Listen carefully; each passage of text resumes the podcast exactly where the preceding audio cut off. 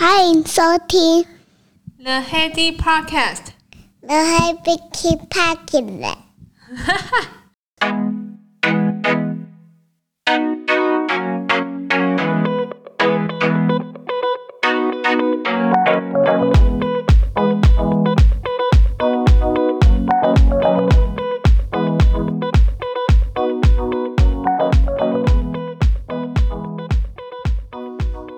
到了 Heady Podcast，大家这个礼拜过得好吗？我觉得这礼拜过得颇有进展的。我之前有跟大家分享过，我有读那个谢孟恭的《灰阶思考》。其实我觉得一本书，我我在看，如果能够得到一个点还是两个点，我就已经觉得非常非常的值得。那他这一本书里面，我觉得就是有一点有一个嗯、其实大家都知道的事情，可是他讲出来之后，我就说嗯，对耶。他举例说。加工食品跟加工的知识是一样的。其实我们不是都知道说，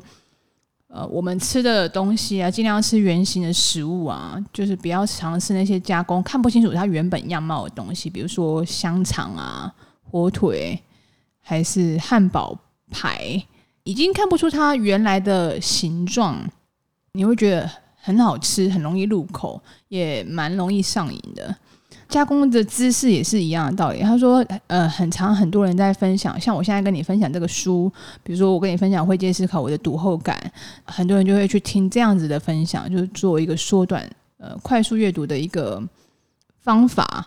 可是我觉得他这样讲，回头讲，我觉得蛮有道理的。因为以前我们可能求求快，有的时候是吸收别人整理过的知识，比如说 YouTube。还是我现在的 Podcast，其实都会影响到我们的判别。最好最好的呃知识传递，就是找到原来说话的那个人。比如说，很鼓励你可以去看到这本原来的他在里面写的书的内容是什么。搞不好你有跟我不一样的想法，跟不一样的感想。很多人在市面上也是会有分享巴菲特的投资学，还是查理蒙格的一些呃知识的观点的整理。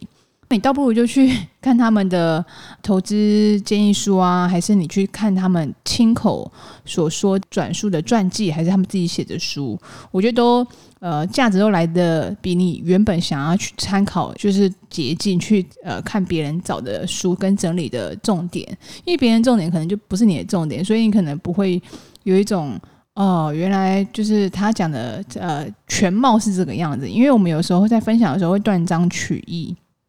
在分享的时候，就会只讲我们想要讲的事情嘛。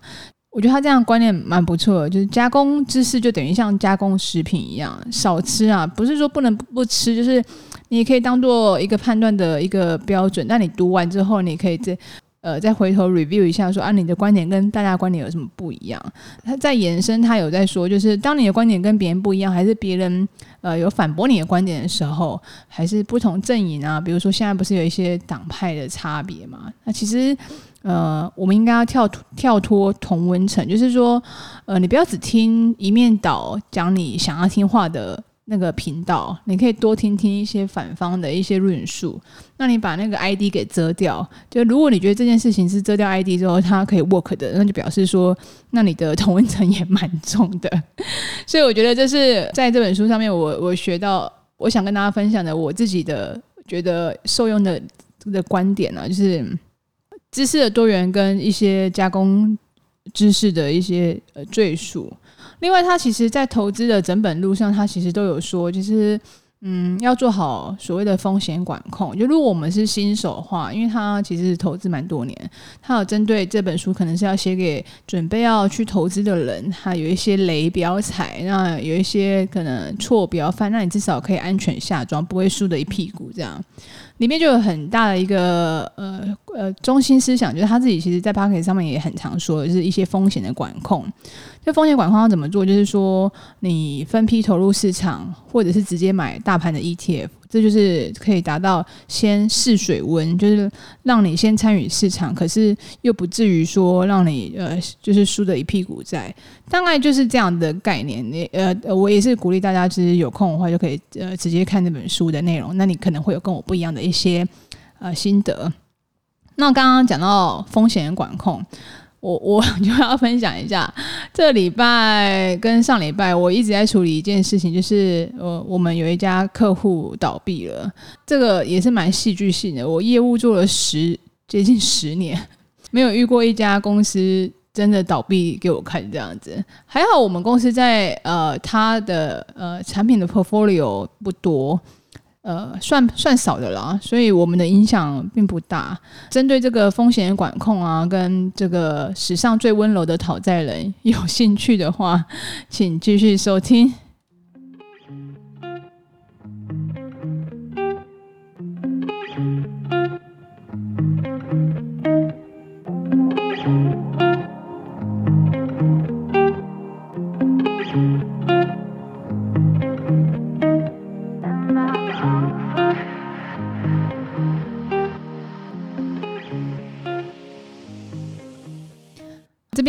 今天想要跟大家分享的是史上最温柔的讨债经验。那，我刚刚有讲啊，就是这个公司是我从事业务以来第一次去讨债的公司，就它倒闭。那可能我觉得市场的变化蛮大的，再加上一些经营的风险管控跟呃他们公司的一些内部的一些呃经营策略，可能有有一点偏差，造成现在的结果。我也不是要落井下石，我今天是主要想要借由这整个的过程，那有可能有一些东西想要跟大家分享一下。呃，故事是这样，就是在这家公司跟我们拿的东西不多，那它也算是台湾的中小企业的公司，它陆陆续续其实付款都蛮准时的，就是照会计后来就是我们同事跟我说的，其实他的他的付款其实一向都是蛮准时的，可是，在前两个月吧，前两个月就发现说，哎呀，开始付款好像有一点 delay，然后呃打电话去，然后可能会没有人接的状况，然后会计的 sensor 就比较敏敏锐一点，他就直接打电话去给他们的采购，问一下相关的一些付款的进度跟状况，因为采购也要离职了嘛，他就也蛮老实的跟他说，哎，公司现在可能周转有有一点资金没有到位，所以还在观望，说还有没有下一批的资金到位，然后再做一个申请。那请我们再等等这样，然后上礼拜我们就接受到这样的讯息，然后我们就赶快把我们的一些已出货、呃已经开发票，就货已经在他们那边了，可是还没收到款项的那些东西的清册列列，那就跟那个采购说，那采购说啊，我就跟跟采购说，我们有这些东西，价呃总价也不多，大概十来万，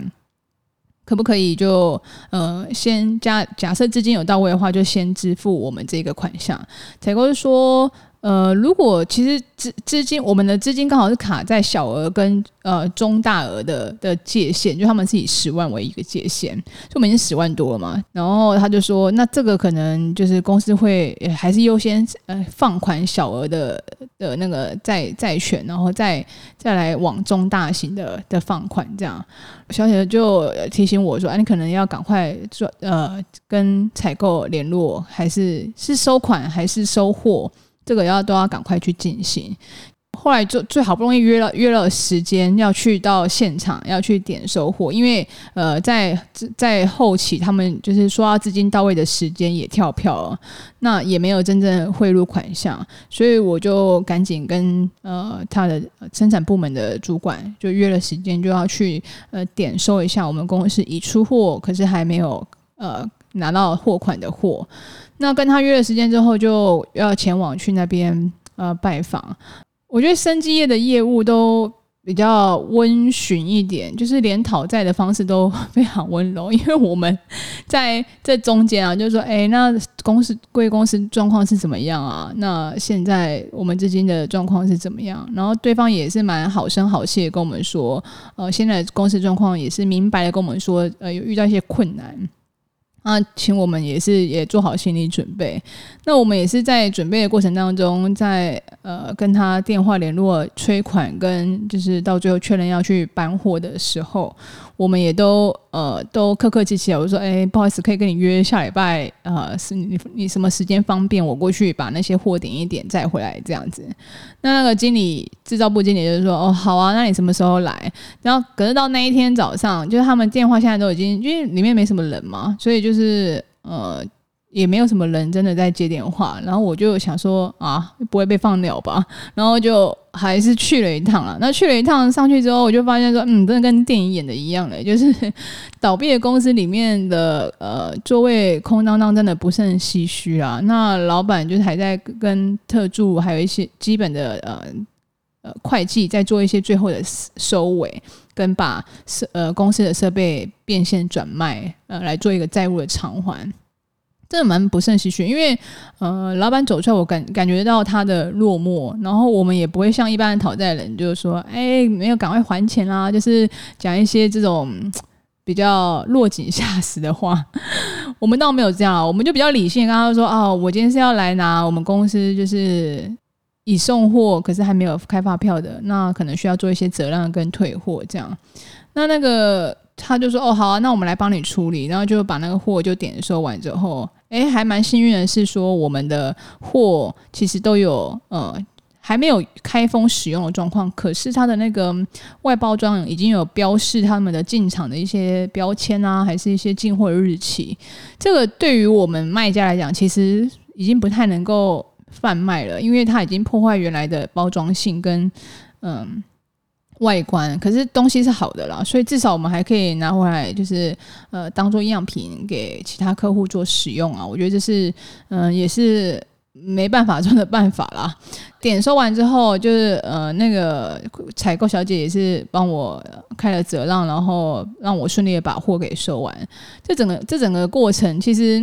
真的会让人家觉得呃反复思考，说就是我们在这个生机业里面，其实到现在呃有一些风险的管控跟一些嗯目前的一些市场的状况，其实生机业算是比较。呃，正面往上，跟台湾股市差不多。呃，在疫情发生的时候，其实我们算是受惠的族群，就是一些疫苗啊，还是蛋白质药这些异体制剂的发展，我觉得都机会蛮多的。可是还是会有公司倒闭，那真的是风险管控上面各各自有各自的不一样的考量。就有三个呃心得可以跟大家分享一下。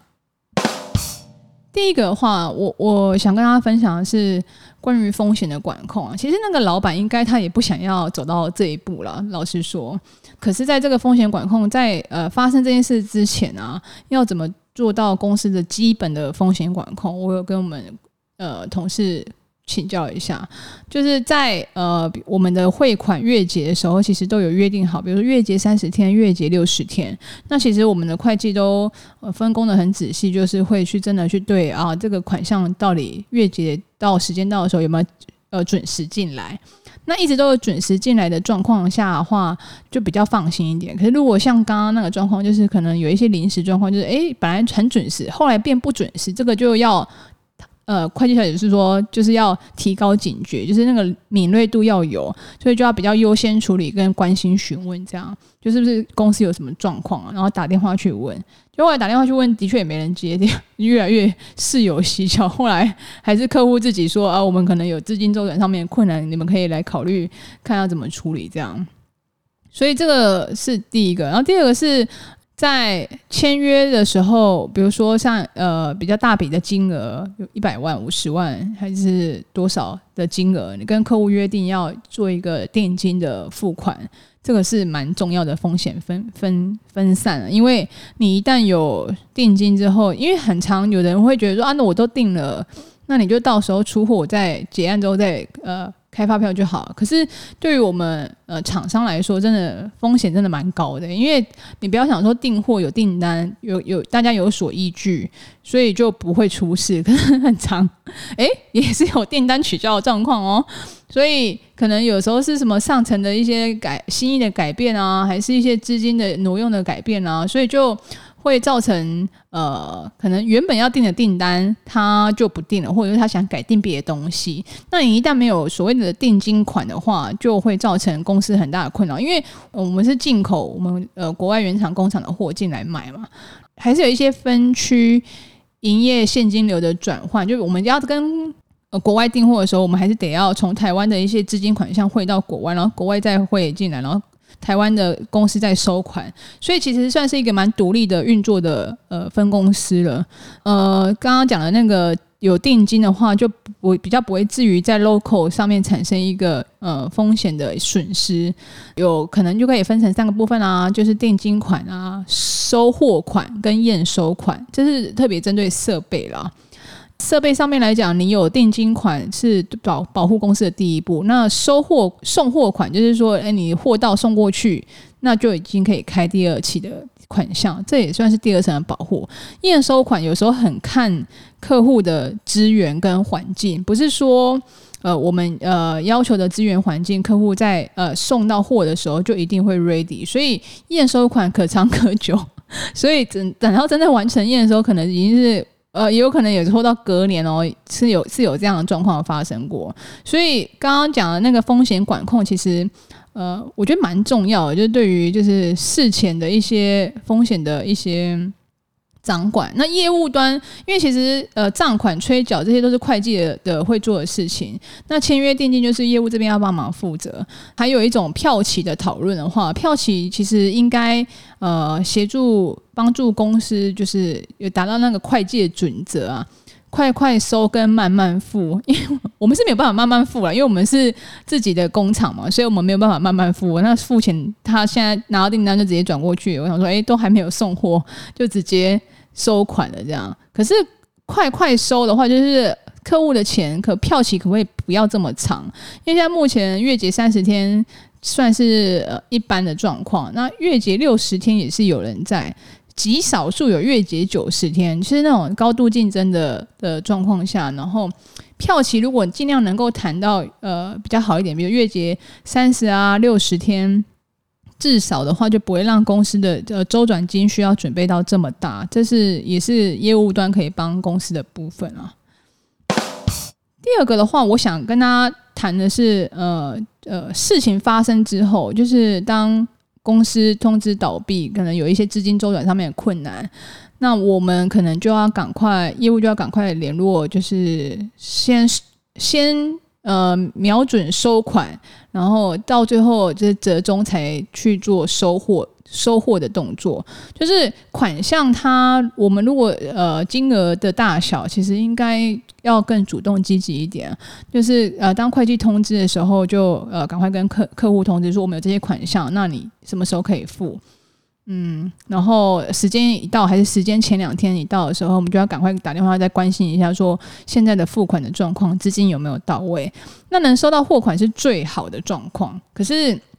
往往就是呃。在在货款都收不到的状况下，那我们只好去收货，降低我们的损失啊。所以，我们呃，今这个案子的话，我们就是呃赶呃后来收款收不成，我们就赶快去收货。那收货的时候，就刚刚那个流程，就是比如说你可能还是要清点你你要收的货有哪一些，然后去到现场点完之后要盖折让跟呃呃退货单，那双方有一个依据的凭证之后，来回来给公司做后续的处理。这是联络收款收货，呃，最后如果万不得已啊，其实呃，其实同事其实有会计有讲说，其实也是可以发纯正信函。那纯正信函其实我我之前不懂，我想说纯正信函这个东西如果发过去的话，其实其实是会有达到贺主的作作用了，因为我们的款项并不高嘛。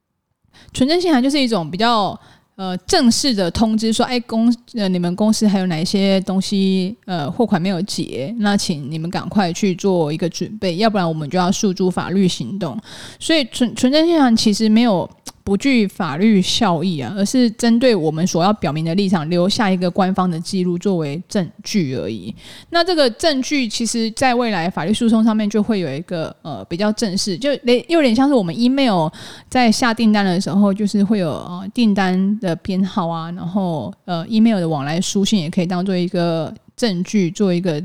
呃后续法律的追诉，可是其实一般双方都不想要走到法律那一块，因为有一点复杂，而且有一点麻烦，而且讲到法律，你不觉得有点就是觉得说呃需要花费时间跟精力真的很多。那十来万的东西，其实存证信函其实一般对于我们大众啊，还是有一种吓阻的效率效益。你先把存证信函，反正你你发一封，大概可能加上请人家写代书还是怎么样，大概三五千块。可是你可以至少让对方优先先处理你的事情，因为其他厂商都没有发存证信函的时候，你你发了，还是你催款催款比较急，你你如果是就是呃欠债人，你会不会先赶快先还那个？比较急，每天三番两头来催的，跟跟那个有有收到存证信函的，如果是金额不大，我我相信人呢都会应该会先还款这这个这个方向的业务，所以我觉得是一个应该可以使用，就是如果有机会的话，还是要先发的一个呃工具啊。对于呃事情发生之后的一些处理的方式跟建议，这样。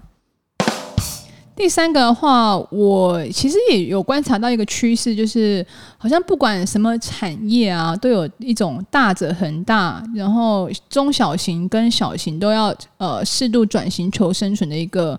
呃状况。就我的观察，生机业也是这样诶，生机业其实你看现在市面上我们的呃客户。其实都很清楚它的活动范围跟它的扩张的效益，那你就会发现说，有一些大公司它其实扩厂的速度也很快，它的议价权还是什么呃呃拿订单的速度也很快，就是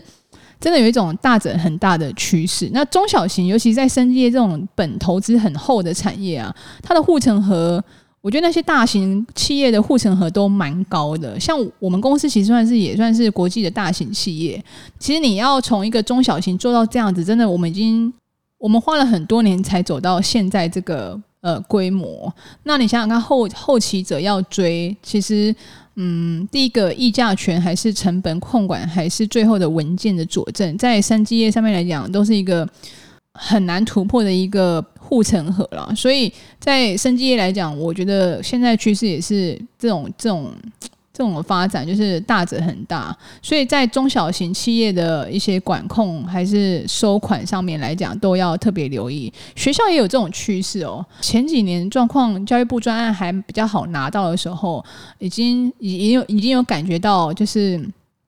有一些实验室比较容易跟产学合作的，他就比较容易拿到计划。那有一些比较偏理论的研究，还是一些基本的研究，它的没有符合就是发展需求的话，就真的很难拿到一些研究的经费。生技业就有一种这种状况，就是讨债人都很温柔。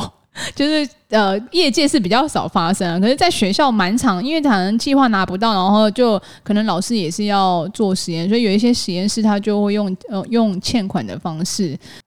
以前有发生过那个买 A 报 B，后来就是呃政府有规定说不行这样的，所以大家全面改成就是买什么东西都要报什么东西的时候，这个时候学校的生存我觉得又更困难。所以嗯、呃，对于像学校的一些付不出来款项，那虽然金额不多，可为数也蛮多的。对于其他公司来讲，对我们公司是不会啊，因为我们公司目前也是呃。买买 A 报 A，而且要就是照票期付款，就是比较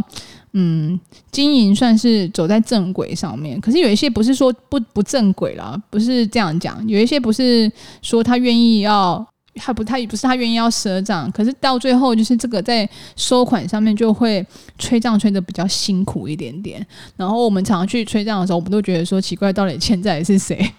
怎么会是？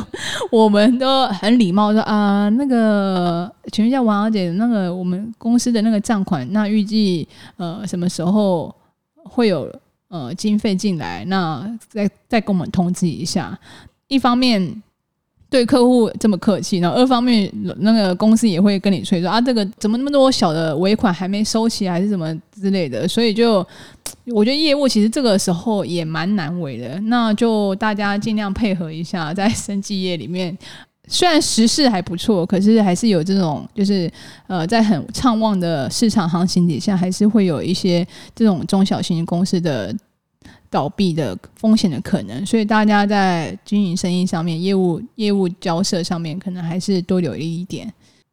以上就是今天这一节内容，那我们下周见啦，拜拜。